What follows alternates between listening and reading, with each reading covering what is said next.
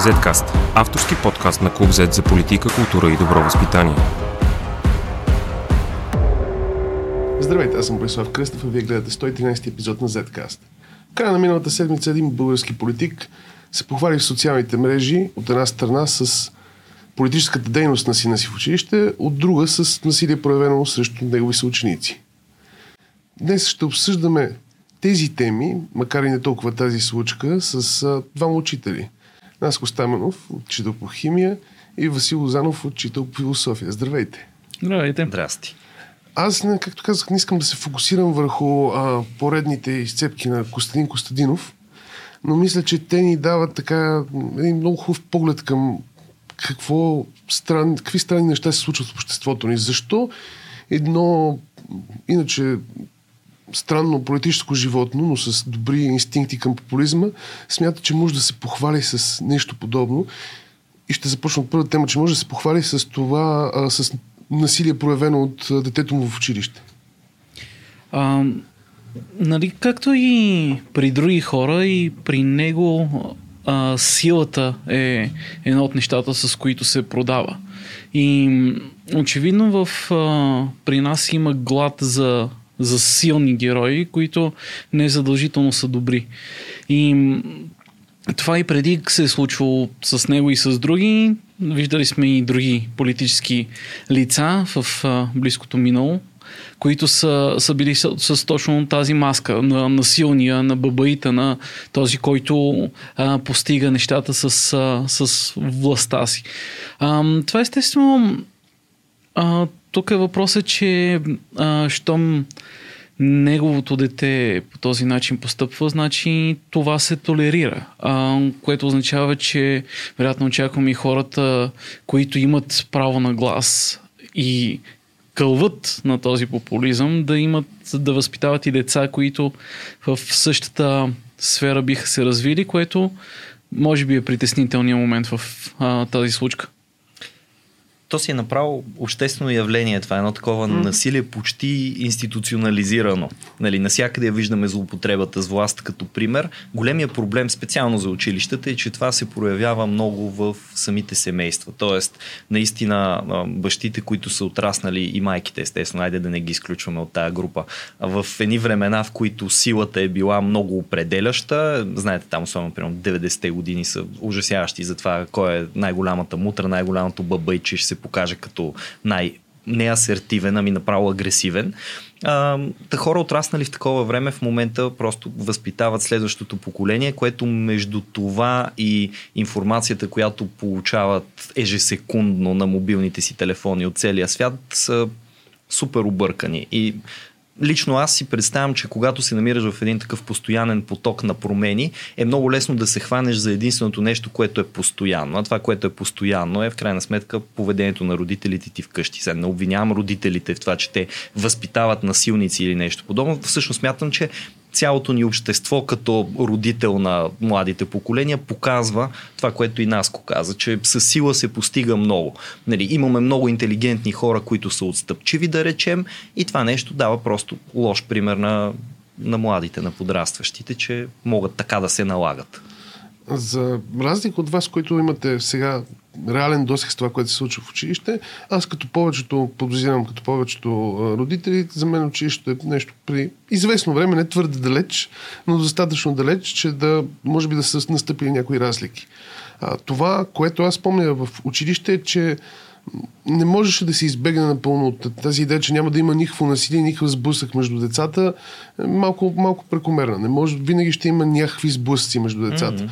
Но поне когато аз бях училище, имаше едно такова неписано правило между момчетата, може би между момичета, там не в такава степен, че някакво насилие и някакви сблъсъци са допустими, стигна да достигнат до такова а, ниво, че да трябва да се намесят родители и учители. Нещо подобно ли е в момента ситуацията? В, нали, когато сме събрали стотици тинейджери на едно място, няма как да няма петлов бой. А, защото винаги ще има някой, който да иска да, да се покаже пред другите по един или друг начин, като очевидно силата е един от вариантите, които някои избират. Въпросът е, че тук имаме няколко, няколко тангенти. Първо, че има родители, които смятат, че децата им са ангелчета и, в, и защото няма нищо общо между образа на, на този ученик в училище и образа му вкъщи. Друго има родители, които пък смятат, че училището е мястото за възпитание и са делегирали изцяло а, това на институцията. Така че, е ваша работа. Те така че там, там, е, да, там е съвсем различно. И имаме и, и естествено такива, които са от бабаитския сой, които отглеждат деца бабаити. А, и изтрупването на, на децата поначало не е лошо и ам, зависи естествено колко, каква е критичната маса, от, от кого е критичната маса. Ако е от а, по-агресивни, цялата ситуация ще стане агресивна. Ако от а, по ам, комуникативни и разбиращи, тогава вече съвсем различно. Аз мога да разкажа конкретно от опита ми все пак като преподавател в Испанската гимназия. Нали, не се заблуждавам, аз живея в балон, образователен балон, mm-hmm. като учител. Нали, влизал съм в разни училища, имам един страхотен анекдот. Преди години, когато още бях в юридическия факултет и започнахме те първа да преподаваме гражданско образование, така да се каже, ние тогава го наричахме нали, право for dummies в разни училища, ни потърсих от едно училище, ако не се лъжа, в Хаджи Димитър се намира, примерно 120 или 130 нещо подобно. И а, отиваме двама души там, казват ни тук малко ще се забави началото на часа, че ние в момента ги събираме те първа. И бяха събрали един 8 клас, а, примерно 10 деца, всичките момчета, момичетата избягали по кафенета, всичките с бръснати глави, всичките с белези по главите. Ние им говорим за неизбежна отбрана, наказателно право, много интересно. И едно момче вика, абе, аз ако намушкам някого три пъти в гърба, колко ще ми дадат? И нали, ние се стъписваме така, обаче викаме дай да го отиграем на шега. Ще кажем, много конкретен въпрос ни задаш. Той еми да, ама супер сериозно. Сякаш го е планирал, го е замислил. Това в испанската гимназия го няма. При нас даже мога да кажа спокойно, че физическо насилие проявено между съученици за 6 години, които съм там. А, аз и като заместник директор на нали, такава информация преминава постоянно през мен. Се сещам точно за три случая, от които два са били на границата дали е наистина насилие или има леко преувеличаване. Един път е типично младежко спречкване, което е довело до това единия да приложи малко айкидо върху другия. Нали, горе-долу това беше. Но а, Имаме, имаме други видове насилие, към които бих обърнал също внимание, защото те също са показателни за начина по който си възпитаваме младото поколение. Е, сега скоро имахме един случай на осмокласници, които, знаете, много важни години, последните години са им минали под знака на пандемията. Да. И а, липсва малко социални елементи им липсва. И сега те са 8 да, клас при нас. Са хванати от гората. Това го забелязвам и при, и при нас, нали, като, като са нали? били доста дълго време онлайн и малко е странно за тях да си общуват с други човешки същества от ръка разстояние. А тия за нещастие, а, понеже не стигат стаите на етажа, са на различен етаж от техните съученици от 8 клас. Mm. И какво се получава? Те са долу в едно приземно етажче. А, седят там, чуят се какво да правят в междучасието и на един му хрумва гениалната идея, че понеже има окачен таван, може да сваля панели от него. Обаче това много бързо прераства в той сваля един панел, двама го фащат, трети се засилва, блъска го през средата, чупят и така нататък. Имаме камери, докладвано ни е за това, поглеждаме на записите пишем до родителите ни такива съобщения. Естествено, нали, с цялото пълно съзнание, че това са деца, те са лекомислени, те са на по 14 години, не си дават сметка, те нямат концепция Мога за собственост. Контрол на импулсите и такива неща. Да а, така. И всъщност ето това е някакво насилие срещу собствеността, което се приема за съвсем нормално, между другото, един проблем. И аз опитам да им обясня, че в крайна сметка те живеят живеят голяма част от живота си в това училище. Тоест няма логика те да искат да го разбият под каквато и да е форма, защото знаем, че после често обичаме да се оплакваме от това как гледайте колко всичко е разгембено, не става за нищо и така нататък. Но нали, не може да си съучастник в разглобяването и да се оплакваш, че не са достатъчно добри условия. И им казвам, нали, за мен е озадачаващо как е възможно изобщо да проявят такова поведение. Може би не си дават сметка, че това е среда, която те ще бъдат следващите 5 години в нея. Тоест, това е среда, която и те би трябвало да очакват да бъде добре поддържана. И разсъждавайки с тия неща, говорейки си с учениците, междувременно чета съобщенията, които са ни върнати от техни родители и от повече от половината родители, в интерес на истината от всички, освен от родителите на най-виновния в ситуацията, не получихме извинение Даже не беше и оправдание. Едни родители имаше, които не ни вярвах. Казаха, не, моят син не прави такива неща, в нашия дом не се възпитава така. Той ни разказа историята и той всъщност се е опитал да поправи вреда. И аз им казах, добре, ето ви четири снимки, извадих им от камерата, в които да видите как поправя вреда, на които се вижда как той сваля един панел, след което двама го държат и той го щупва. Викам страхотно поправяне на вреда. Друга една дама беше казала, Абе, то какъв е чак такъв големия проблем? Ли, разбираме, не е редно, не трябва да се руши собствеността, ама пише, то това не е някаква чисто нова собственост или нещо подобно. Вие ако имате конец, който ви виси от дрехата, ще го дръпнете, нали ми разбирате аналогията. И естествено аз си пиша, че ние разбирам аналогията, защото не виждам как едното е относимо към другото. Но е, е такъв тип насилие има, което минава някъде там. Това също е доста универсален проблем в българските училища, независимо дали са с малко, с много ученици, дали са в голям, в голям град или на село. Чупенето е просто в един момент, но това може би е универсален проблем за, за цялото ни общество, че не осъзнаваме, че не живеем само върху леглото вкъщи. Нали, навсякъде около нас ние там живеем. И често се, се случва, нали, в училище е много забележимо, защото там, като имаме много ученици и всеки бучне по малко и става mm-hmm. голяма дупка в стената. А, нали, всеки като почегърта и се натрупва. И а, в началото на пандемията всъщност беше, а, беше много странен проблем, защото а, нали, всяко училище се опитва да защити учениците си и съответно да им даде всичко възможно, за да мокри кърпички, ам, дезинфектант, mm-hmm. сапун. И, и изведнъж първите, първите една-две седмици в такова състояние се оказа, че, че сапуна не, не се разхищава за времето, за което е отчетено, че трябва да бъде разхищена много, много по-бързо, защото просто бива изливан, разпръскван, сипван в туалетната, а, взиман по джобовете. А, О, така че... Интересно. Знаеш, ние Интересно видяхме, към хигиената. когато сложихме кърпички в туалетните, такива а, диспенсери да. с кърпички, на, буквално на първи първия ден в една от туалетните бяха извадени всички и хвърлени в кофата. Да. Не използвани, просто е такова. Ето, виж колко готино, то, бам. То, това е по, по, по-добрия вариант, колкото да са извадени всички да са сложени в туалетната, каквото също се случва. Също вярно. Ние сме между другото две училища в една сграда, без да правя лоша реклама на другото, обаче другото училище е малко училище и знаете, че пък при малките съвсем там е непонятно да. какво се случва и от време на време вадим интересни артефакти от запушени канали. Като викаме да отпушват тръбите, защото нещо е станало тетрадки, свичари на четвъртокласници, изобщо е такива странни Всичко. работи. Тоест и към собствените си вещи искам да кажа, че понякога проявяват а, такова отношение. Но проблема ни е, че просто ние м, оставяме всякаква форма на насилие да минава между капките. Да не да. говорим за психическо насилие. Не, това е, да. Като не е физическо, е, голяма работа. Доста... Това, е, това, което аз си спомням, че беше напълно допустимо, така да се каже, такъв лек турмоз, голям турмоз, систематичен турмоз mm-hmm. се случваше и пак отново, защото не е толкова лесно да се засече от родители и mm-hmm. от uh, учители. Е, то а, не е в училище не е проблема с засичането. Нали, но работим професионалисти, учили сме педагогика и психология, знаем какво правят децата. Да. А, проблема е какво можем да направим ние, как, какво, какви права имаме и какво желание имаме, за да, за да противодействаме на било то физическо или психическо насилие. Защото ние имаме, първо, че имаме изключително много стъпки, които трябва да бъдат предприяти.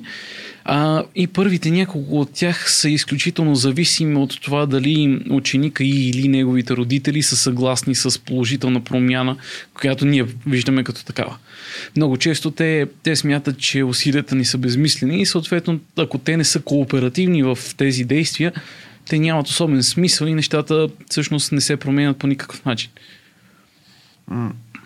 Когато стигаме до този момент, в който децата малко израстват, т.е. последните няколко години от гимназията, кажем 10, 11, 12 клас, мислите, че има едно, един лек процес на вразумяване, при който те осъзнават, че да речем физическите сблъсъци или дори турмоза не са най-добрият начин да, се, да си разрешиш конфликта с някого. Има ли, идва ли им тази мисъл, защото в случая става, ставаше, този казус ставаше дума за 12-класници, което аз го намирам да. за странно. На тази възраст никой не му се занимаваше да се пие с някого, по мои спомени. А, а има една възраст, която... Бяхме твърде заети да бягаме от училище по-скоро. Има една възраст, която вече не ти се бие, защото просто все по-малко и по-малко искаш да бъдеш набит нали, в някоя ситуация и е трудно да прецениш какво се случва, обаче мисля, че това не са училищните години. А моите наблюдения са, че как, отново пак разговаряйки за казуси конкретно в нашата гимназия, има много голяма разлика между 12-класници и примерно 10-класници или 8-класници. Това са години, в които една година всъщност формира огромна част от характера ти, много неща се променят, преосмисляш си ценности и така нататък, съзряваш, което е много важно, но не винаги до нивото, в което да, да видиш, че това всъщност физическата и всякаква друга форма на саморазправа не е решение. Всъщност, даже според мен, напротив, значи аз ако съдя по това, което а, самия аз съм изживял като ученик, ние да речем започнахме да се занимаваме с някакви бойни изкуства и такива работи някъде къмто 11-12 клас. И да, ако попаднеш при добър ментор, който да ти обясни, че ти това в момента го учиш, за да можеш в ситуация, в която ти се налага да се предпазиш от вреда или да предпазиш други го от вреда, не всички го разбират по този начин. Тоест, 11-12 клас могат да бъдат много по-разумни години. Има всички предпоставки за това, но има и всички предпоставки да бъдат много по-бабаитски години, в които някой вече е тук ходил съм една година на карате, нали, примерно.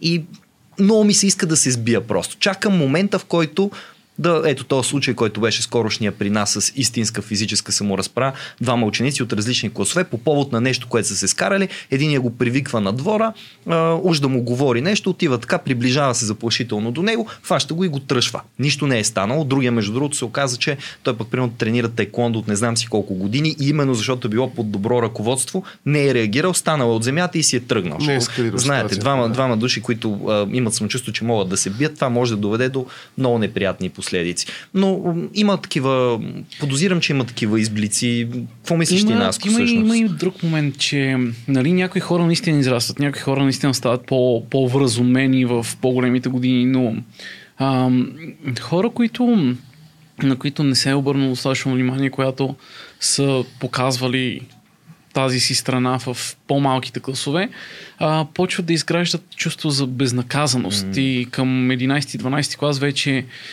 вече а, няма няма вече с... комплекс. Да, то, Еми, те да. вече знаят, че окей, до момента си правих магарите, нищо не се случи.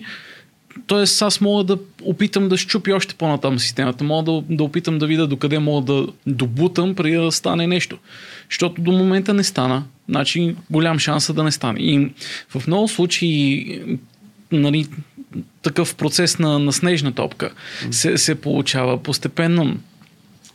Пика всъщност на, на девиацията е в 11-12 клас, когато и в 12 клас е подходящо те да го правят, защото в 12 клас много трудно се гони ученик, така че те знаят, че каквото ще да става, ще завършат.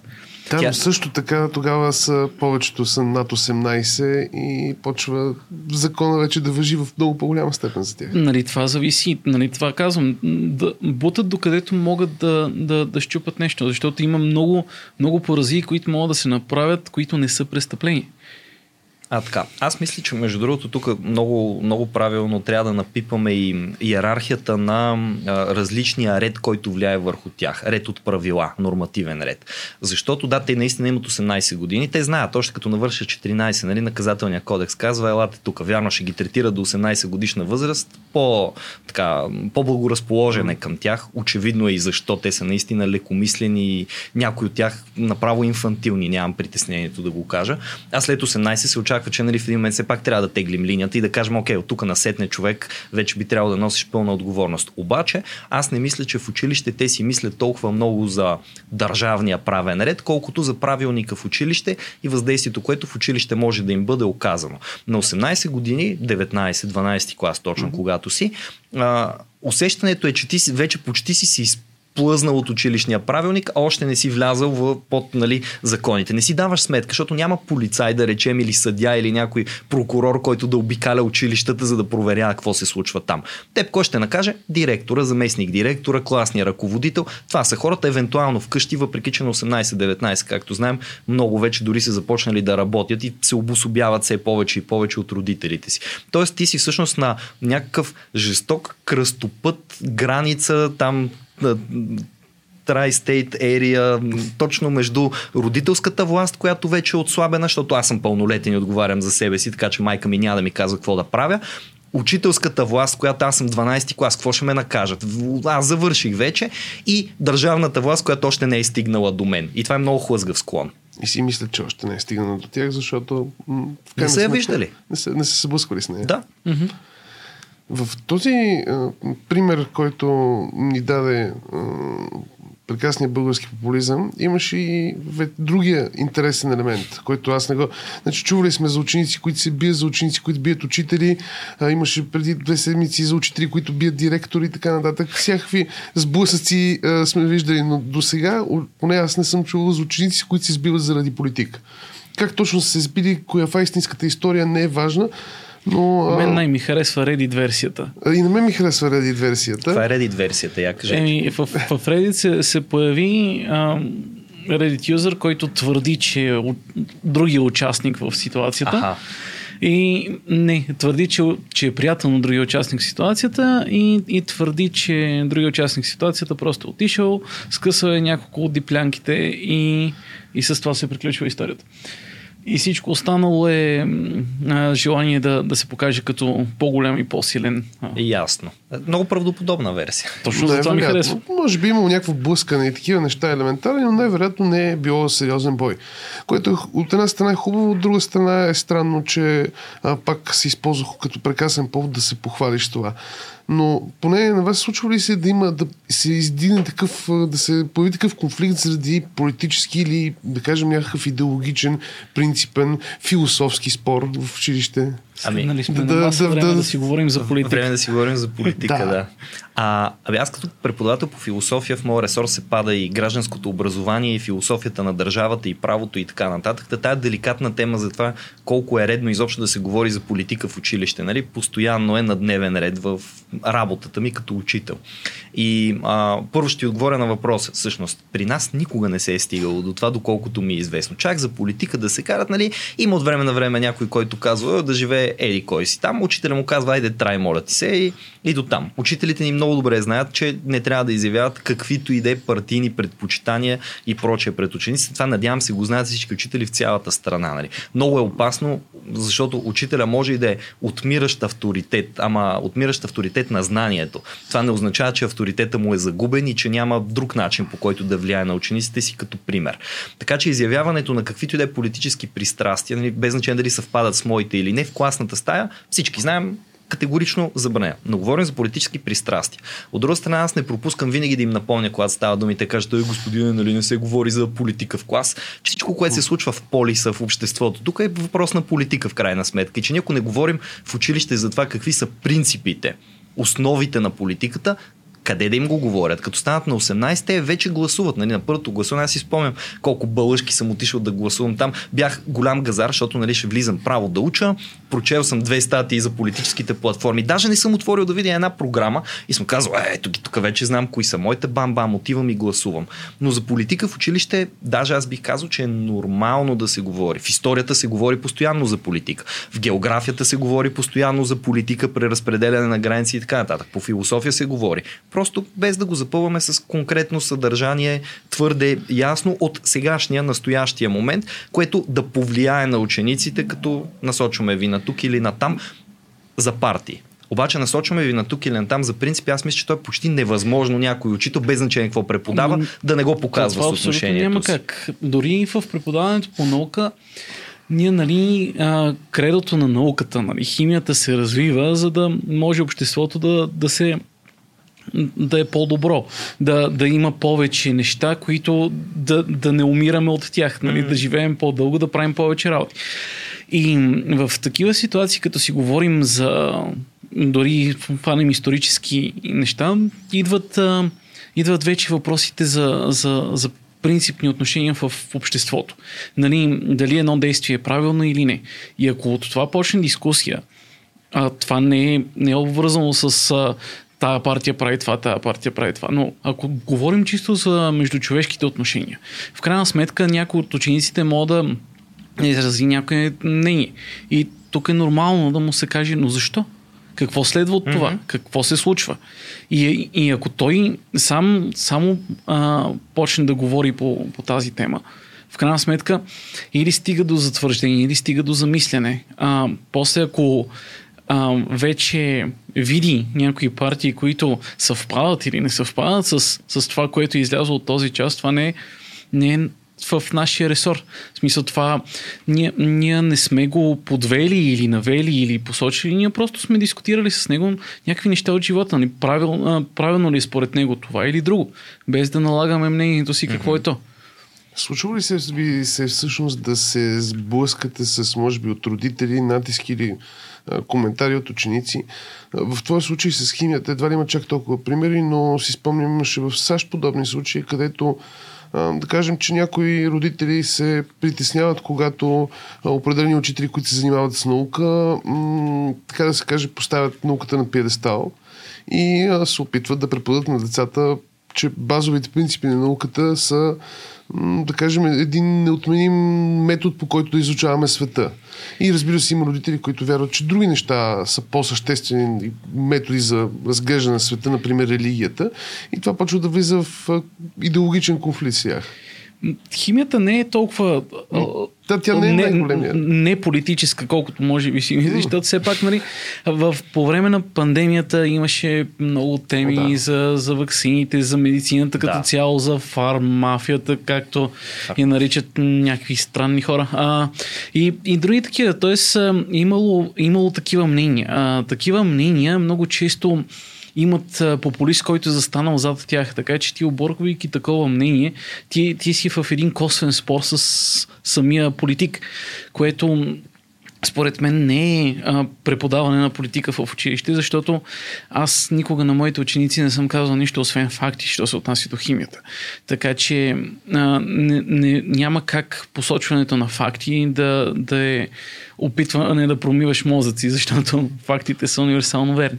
А, но друго има. А, исторически химията имала моменти от историята си, в които влизаме в а, по-сива част. Нали? Все пак а, а, се появяват хора, които от време на време има, има ученици, които те първо са започнали да четат историческите си книжки и почнали са да да се замислят за това една или друга много важна личност в а, света какво е правила и изведнъж а, този е бил прав, този е бил грешен, добре, ама да видим какво е направил. На, нали, химията всъщност а, за какво е ползвана по, по негово време. Uh-huh. Ако е ползвана за нещо, което е универсално лошо, то може би самият човек не е бил много добър. И, и такива неща, без, без човек да си налага мнението, просто с дискусия и самия ученик може да стигне до такива изводи. Днес като ми дадоха, между другото, идвайки насам една книга, една приятелка а, ми даде, казва се Дебютант на Сергей Лебедев и е художествена литература, но разказва една твърда истинска история за а, химик, който е измислил някаква страхотна отрова, която се използва за политически убийства и отишъл да живее в някоя друга държава и някакъв криминален сюжет около това нещо, но ето един начин по който химията лесно може да се преплете с политиката. Но едва ли в училище им говорим за а, създаване на отрови и така нататък, макар че не знам, че кажеш. исторически е важно да... Те са любопитни на, факти. Нали, когато преподаваме химия, нали, корен квадрат, нали, пак тръгна да говоря за преподаването на химия. А, когато преподавам химия, винаги е свързано с живота и няма ага, как да не, да. да не, не стигнем до исторически Така и учениците повече имат интерес да. реално към предмета. Да. Когато го свързват с това, което се случва около тях, което се е случва в миналото, mm-hmm. което се случва в общността им. Да, бе, страхотно. Ами аз имах... В това предмет сигурно имаш повече. Постоянно, постоянно. Аз имах първата година много интересен сблъсък, защото а, юрист, който тръгва да преподава философия. Аз почнах първо като преподавател само по етика и право с диплома от юридическия факултет, толкова трябваше да завърши една философия междувременно. Та докато я завършвах тази философия и преподавах етика и право, а, беше точно бума на, това е преди 6 години някъде, а, бума на Истанбулската конвенция. Да. Нали, една тема, която преди COVID и войната в Украина успя да се задържи малко по-дълго време на дневен ред, което беше шокиращо, имайки преди, че тогава всичко изглеждаше като да е хит само за по 3 дни и след това се появява следващото и ново сега нещо. ще се върне, между другото. Еми, да. Да. Та, тогава си спомням, че в един от първите ми часове, нали, аз още с, така да се каже, промит мозък от юридическия, т.е. все още много идеалистично настроен. Учениците тук аз ще им показвам някаква истина, която те не вярват. Аз още го вярвам това, де, но а, влизам там и си говорим и етика и право, и стигаме до частта право. Е, как в момента, като си говорим всякъде за Истанбулската конвенция, някой я споменава в клас. И един казва, о, това стата потия за гейовете, не знам си какво. И аз само като го чух това, и викам за домашно, четем Истанбулската конвенция и следващия път идваме да си говорим, да видим какво сте прочели, какво сте разбрали от този документ. Липса на всякакъв партиен разговор по въпроса. Политически със сигурност, защото в крайна сметка това е нали, някакъв юридически акт, който идеята беше да видим, ще го има ли в България като валиден или не. И а, естествено, възроптаване от някои ученици, от това е пълна простотия, не знам си. Какво други казват, да, да, ето най-после ще се докоснем до нещо практическо. Нали? В училище всички се молят постоянно за практическо. Ма дайте ми нещо, което ще ми трябва в живота. Ето, вземи, прочети един закон сега, да видиш как изглежда и после да си говорим по него. Учениците, окей, очаквана реакция. На служебния ми имейл обаче получавам същата вечер съобщение. Здравейте, пише ви майката на Еди коя си от Еди кой си 10 клас, ще в 10 клас. Разбрах от дъщеря ми, че възнамерявате да обсъждате Истанбулската конвенция. Ако обичате да ми дадете обяснение, какво налага това? Чита го, мисля го, мисля го и накрая си викам, окей, ще напиша отговор. Здравейте, госпожо Еди коя си. Това го налага първо, факта, че аз определям за какво да говорим в часовете по етика и право. И второ, факта, че цялото общество говори за това. И вие искате училище, както и аз искам училище, което да бъде актуално, а не училище, което номинално да казва, ето тук пълни ми главите съзнания, но те са много тъпи, не могат да ги запомнят и си пишат смартфоните през цялото време. Нали? Не получих отговор. Дъщеря и не се появи, между другото, на дискусията. Аз специално наблюдах. Може да е била болна, може вкъщи да се е задържали. Не знам каква точно е ситуацията, но срещал съм такива, естествено, отпори. Нормално. е. Другото, гледаме, пак казвам, да го държим. Нали, Когато говорим за видове партии, да речем, не, ги назоваваме с конкретни имена, избягваме разни абревиатури и подобни, но да се говори за принципите, как функционира по принцип политик. Сега като им говоря за изборни системи, мога ли пък да не им разкажа за най-класическите форми на измами покрай изборите, нали, които виждаме. Оттам насетне те дали ще влязат да си прочитат в интернет 2013, 2015, 2000 не знам си коя година какво се е случило. Това е изцяло техен прерогатив. В крайна сметка, те ако искат да се учат, ще го направят. Ако не искат да се учат, ще останат с теорията и до там. И всъщност темите с референдумите а, до някаква степен засягат надпартийни проблеми. А, от една страна казва с еврото и с лева, mm-hmm. това не е партиен въпрос, нищо, че партиите имат свои позиции, то дори не е въпрос а, в случая на лява или дясна идеология. А, имаме всъщност, като каза, и системи за управление, имаме и друг референдум, който а, се опитват да а, организират, който е за смяна на системата ни на управление. Тоест в... Президентска република ли? Да. Че това го не, повтарят то не са ли Да, да, и просто и двата 15 години пак събират подписи еднакво тях. незаконни. Ами, е, не, не, сега, например, в случая референдума за отлагане на еврото, е, според някои юристи, може и да мине по, поради начина по който е формулиран, за жалост. Или за добро, или за лошо, ще го видим. А, другият едва ли ще мине. А, Просто е... Макар че този текст конкретно за, а, който беше в а, закона за прякото участие на гражданите в властта и местното самоуправление, който ограничаваше този тип въпроси за промяната на самоуправлението, беше премахнат от ВМРО преди две години, може би, или три някъде а, с подкрепата на ГЕРБ. Така че този текст вече го няма и на практика такива въпроси, поне според а, този закон, могат да се задават. А, дали ще бъдат допуснати от Конституционен съд е друга Да, тема. да, това е, нали, Но ам, един от а, адски много хора покрай тази тема казаха не, по никакъв начин никаква политика в училище, но други а, повдигнаха просто добре. А, би трябвало да е окей а, 12-класници особено да могат, например, поне да обсъждат а, въпрос, който ще бъде на референдум. ми разбира се, че е редно. Ама то, И веднага, като обсъждат въпрос, ти можеш да кажеш, че един човек, който защитава една позиция, пропагандира определена теза, но то, то не е пар- партийно обвързано. Ама то аз дори да не искам да, да говорим за еврото, ние си говорим за мерни единици с, с учениците. И примерно става въпрос за мерните единици в САЩ. В САЩ ползват а, нали, а, United States Standard Measurements, нали, което му викат някои имперски мерни единици, което нали, не е така. Въпросът е, че в имперските мерни единици имаме мерна единица за разстояние, която се нарича ярд. И еталона за ярд е разстояние, което е точно 0,9144 метра. Тоест е стандартизирано в метричната система. Mm-hmm. И САЩ всъщност ползва метрична система в мерките си, само че конвертира в нещо, което е по същия стандарт, само че с друго име и с друга цифричка. И за това губят по, по няколко на стотици милиарда от търговия всяка година, само от конвертиране.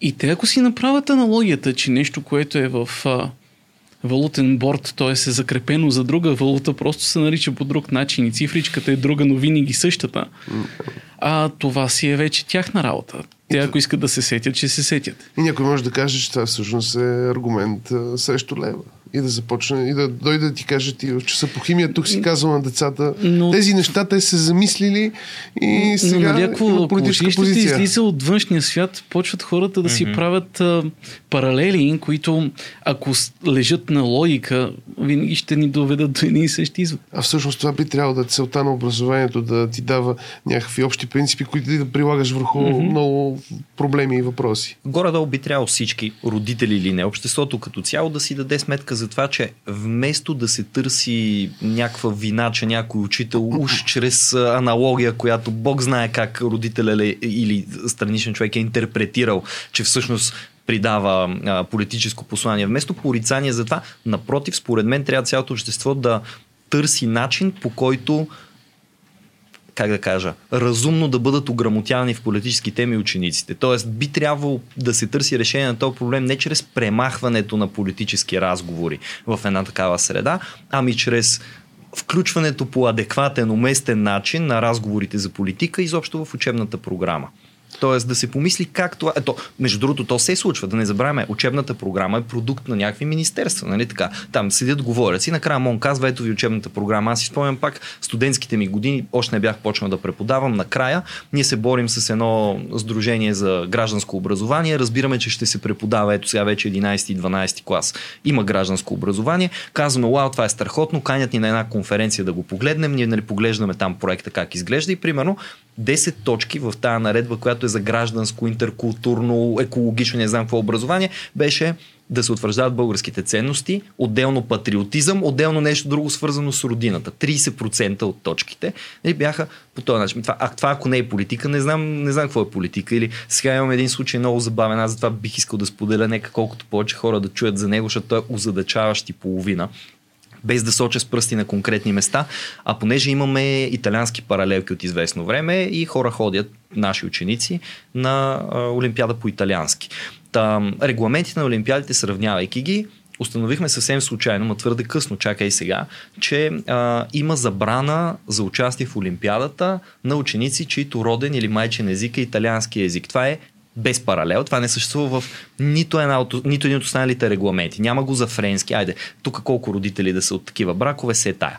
Няма го за руски, няма го за немски, няма го за английски. А, и, ако следваме така логика, какво на матурата по български, всички, на които има майчен език български, да ги дисквалифицираме ли? Това, че майка ти е италянка или баща ти е италянец и говори италянски вкъщи, не означава, че ти граматически изобщо си грамотен в този език, лексикално включително или каквото и да било. Но просто това е проблясък на нечия идея, която се е промъкна в една експертна комисия, нали, които също би трябвало да бъдат хем представители на някаква политическа власт, хем може да гледат обективно на нещата. Там е много объркано само. и се е просмукало някъде това нещо. И то, то просто е смехотворно такива случаи, нали, като се появят. Ясно е, че политиката не е, не е лесно нещо. И точно защото политиката е толкова трудно нещо, вместо да бъдат низвергнати хората, които искат да ограмотяват учениците, трябва да се измисли по-скоро някакъв начин и да се мисли в тази посока, в която това не е проблем. Напротив, то е уместно включено в изобщо идеята за това какво е образованието. Да си политически грамотен, нали? това е идеята и на това гражданско образование. 11 и 12 клас да учиш за институциите, правата ти, задълженията ти и така нататък. Въпрос е дали 11 и 12 клас вече не е твърде късно. Добре, за финал ще ви поставя един въпрос. Когато един родител се сблъска в някакъв момент. На много родители им се случва, дали защото работят много, дали защото А, дали защото не, не са успели в някакъв момент да обърнат внимание на децата си, им се случва един ден да се събудят, детето им да е на 17-18 и те да забележат, че всъщност а, то е дали е влязло в лоша компания, дали а, така са се развили нещата, че а, от една страна то може да дете, което а, проявява насилие, към съученици, към близки и така нататък, от друга страна може и да се а, вписал в някоя политическа партия, понякога в България, за жалост има много такива а, политически формации, които а, са на границата на законността с идеологии, които много често са свързани с а, за жалост някои човеконенавистни идеологии от миналото. Като учители, понеже казваме, нали, всички имаме някаква отговорност, всички трябва да направим нещо, но като учители, какво бихте препоръчали на един родител, който се, буквално се, се събужда един ден, осъзнава, че е изпуснал нещата и че детето му всъщност е, се е набутал в подобни ситуации? Да не се паникьосва. Не е късно. Ако детето му още е ученик, каквото и да си говорим, сега преди малко давам сметка, да. че казах дали 11-12 клас не е твърде късно, ама не е твърде късно за те първа да започне да се говори за политика. Именно защото на тая възраст м- самите подрастващи се чувстват, как да кажа, вече възмъжели, озрели и така нататък, а очевидно не са. А, или по каквато и да е друга причина, не, изобщо не е твърде късно за тях да говорят с сина си или дъщеря си, да видят някакви начини, по които могат да му помогнат да се ориентира по-правилно в тази обстановка. В крайна сметка, родителите подкрепят децата си финансово, издържат ги и тъна. Нормално е да очакваме да ги подкрепят и духовно, да искат да ги превърнат в по-добри граждани, но не е повод за паника, истерия, ужас и така нататък. Това не би било градивно, не би довело до нищо. Просто да ги подкрепят. И естествено, като става въпрос за подкрепа, тя не трябва да е насилствена. Трябва родителя да намери подходящия път към, към детето си. Явно а, е имало някакъв а, срив в отношенията, за да се стигне до там. Така че лека по лека, с малки стъпки да се намери пътя към, към детето и подкрепящо да, да, да се мине, мине по-натам. Защото а, родители често се опитват на сила да изведат нали, детето от такава ситуация да и да, да, го, да го сложат в правилния за тях път, което само ще доведе до допълнителен отпор. А, всеки човек, освен ако няма нещо твърде сбъркано в себе си, има път към себе си, с който може да, да разбере дали прави нещо, което е добре или зле за обществото. Въпросът е пътя по който минем, за да стигнем до, до този разговор с този човек. А, промяната, нали, според а, а, много хора идва отвътре, така че пътя към човека е по-важен. Добре, благодаря ви много и до следващия път. Zcast. Извън релсите на обичайното говорене.